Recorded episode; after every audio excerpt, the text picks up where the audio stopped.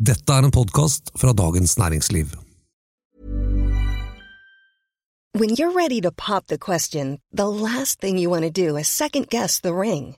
At Bluenile.com, you can design a one of a kind ring with the ease and convenience of shopping online. Choose your diamond and setting. When you find the one, you'll get it delivered right to your door. Go to Bluenile.com and use promo code LISTEN to get $50 off your purchase of $500 or more. That's code LISTEN at Bluenile.com for $50 off your purchase.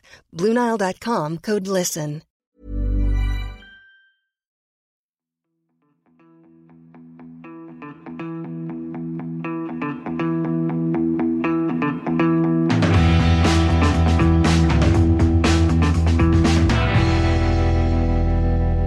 XXL sliter.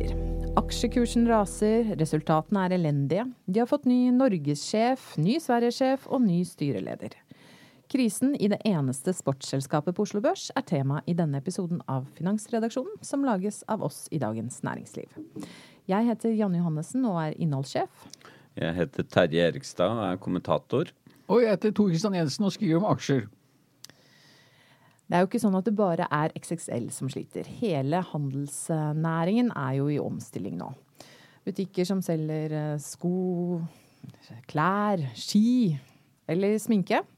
De må endre driften eh, og digitalisere seg. Eh, og nå sist så vi jo at eierselskapet til kosmetikkjeden Vita gikk konk.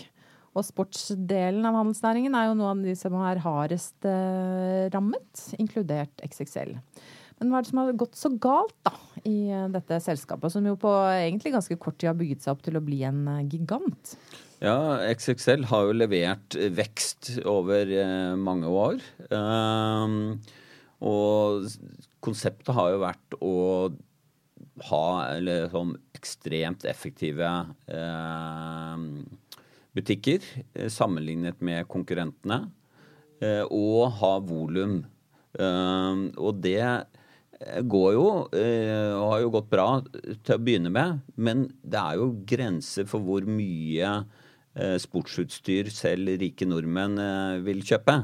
Hvor mange par ski du skal ha, hvor mange sykler du vil kjøpe osv. Så, videre.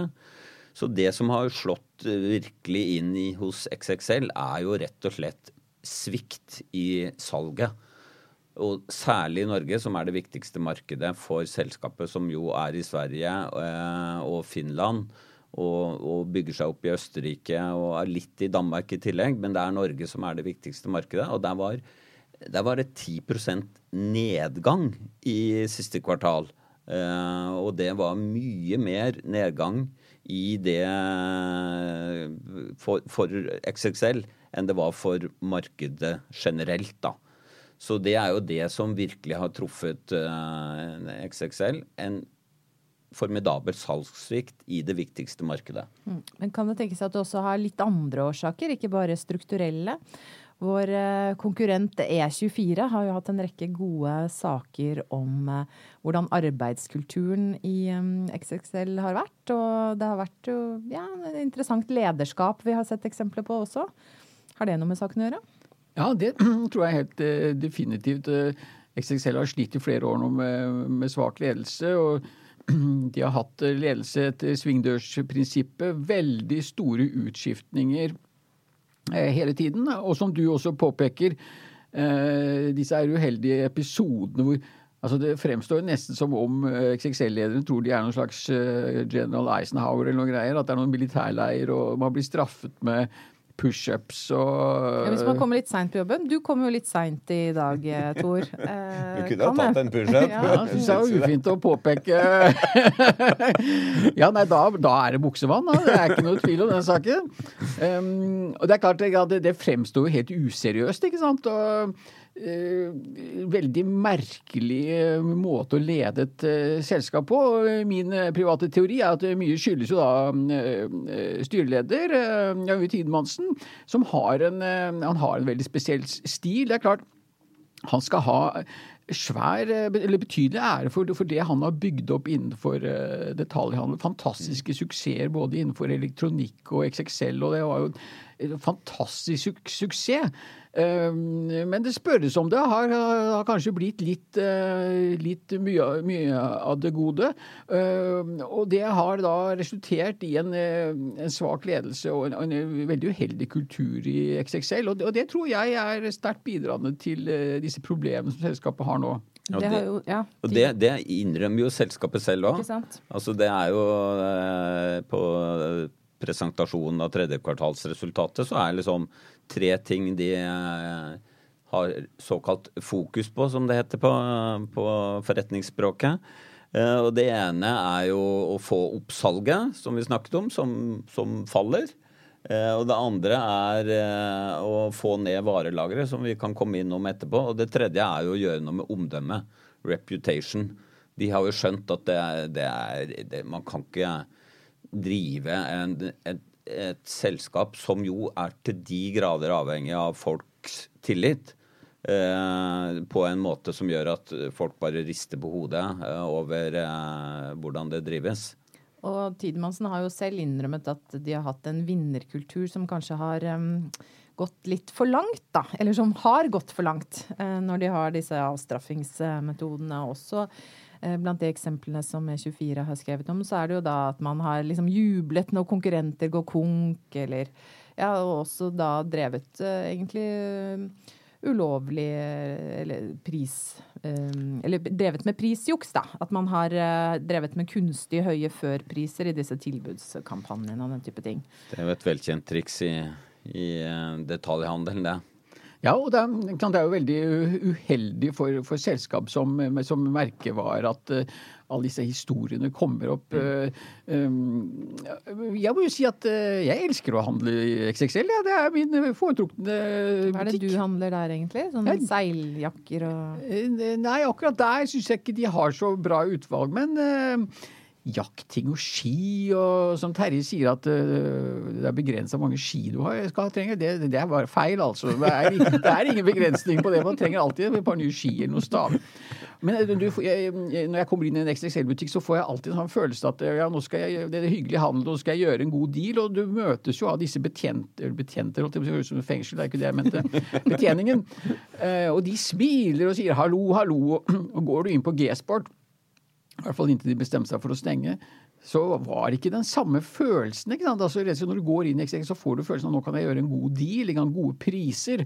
Så det skal de ha. Fantastisk eh, gode butikker, og, og, og, det er svære butikker, men det, det har de nok riktignok nå måttet gjøre noe med. De, eh, de må jo eh, nedskalere. Så I Moss, der hvor jeg bor, så har de jo nesten halvert butikken og leid ut eh, det resterende arealet til noe upstart innenfor noe elektronikkgreier. Mm. Og det, det, signaliserer jo selskapet i resultatpresentasjon at eh, butikkstørrelsen skal ned. Til, eh, til XL, da? Eller? til XL, ja. Kanskje et nytt navn. ja. Du bør gå fra XXL til XL. Eh, det er jo et problem for selskapet at det har eh, hatt rett og slett for mye eh, varer Eh, på lager. Og det er jo et stort økonomisk problem.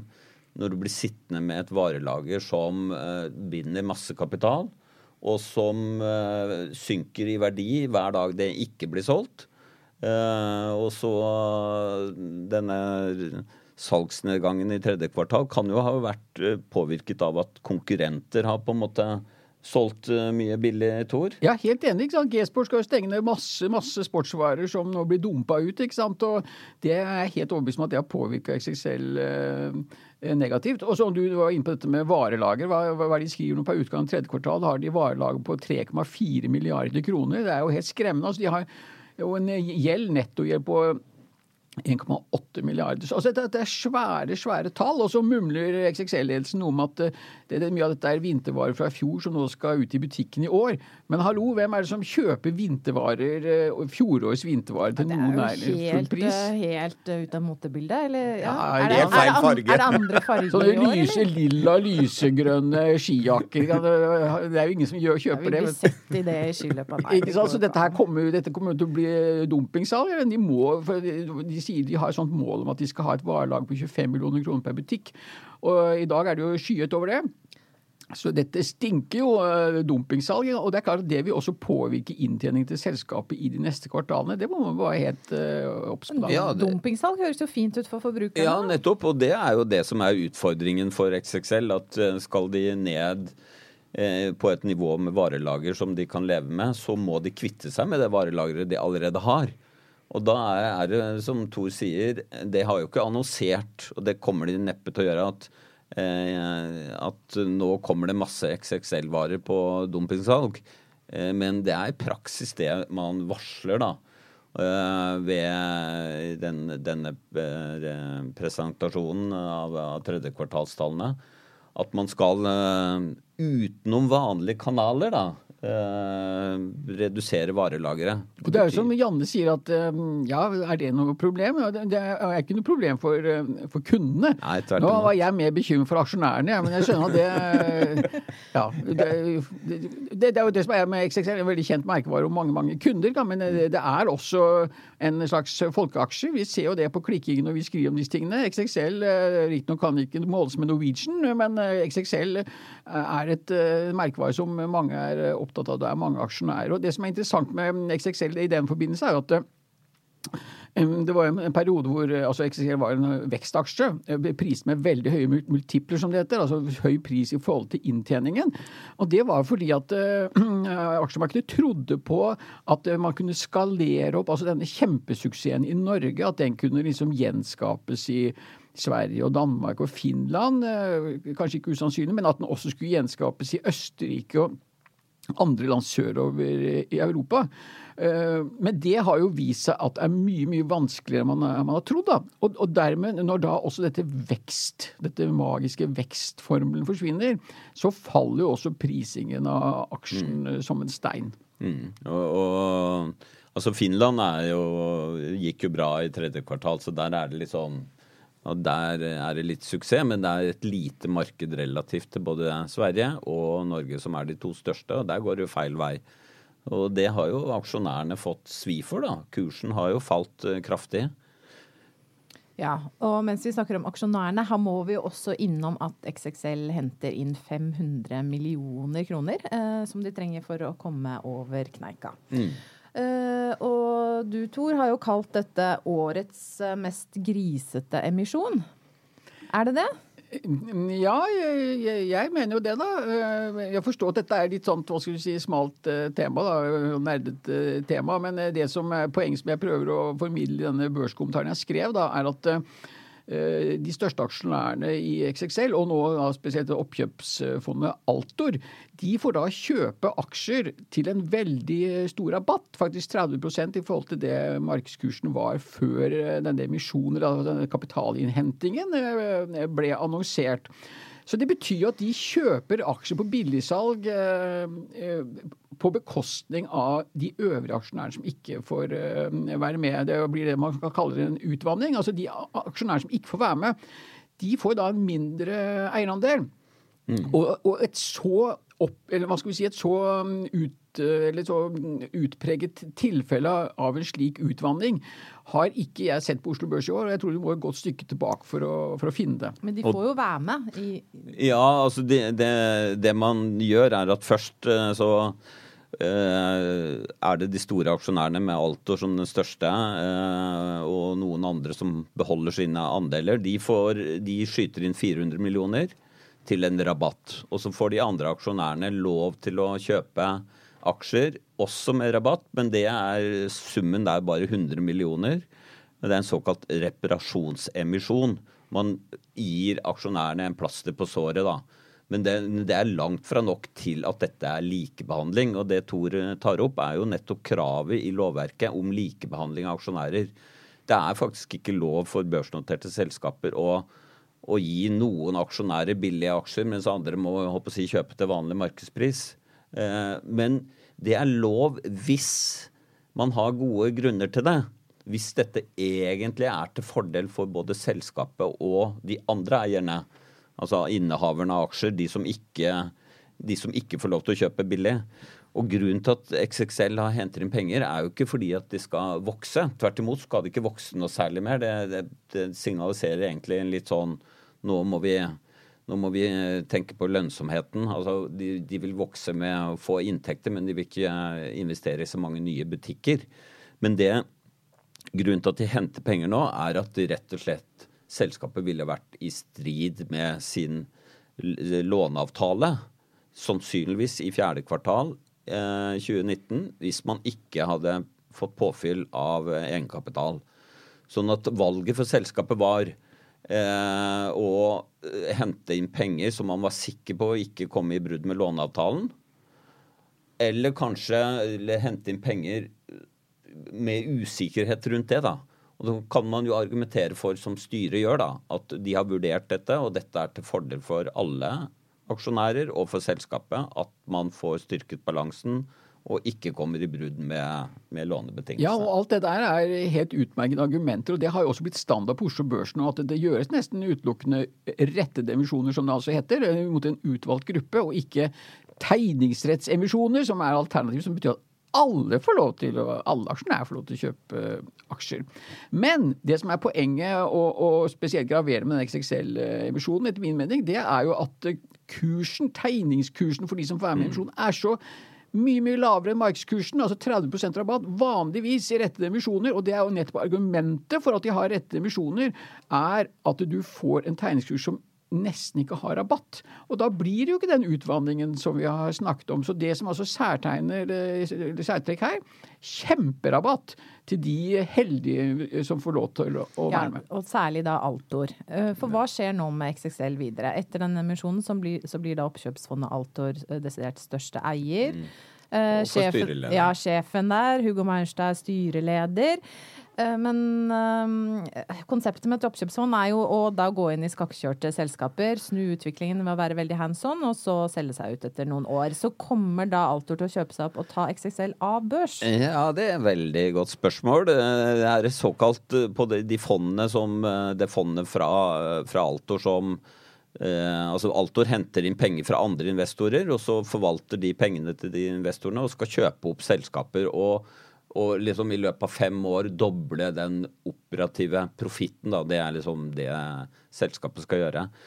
Eh, så det kan jo godt være at de tenker at dette skal vi gjøre med XXL. De, de har gjort det med andre eh, sånn konsumentselskaper. Eh, så dette er absolutt en, mulig scenario. De, de har en såkalt fleksi, et fleksibelt mandat. De kan sitte med minoritets- eller med posisjoner i børsnoterte selskaper òg. Så det blir spennende å følge med. Eh, de har jo fått rabatt på aksjene, og så kanskje vi som kunder kan få rabatt på noe klær eller ja, sportsutstyr fra, fra XXL fremover, da. Teknisk produsent har vært Oskar Bremer.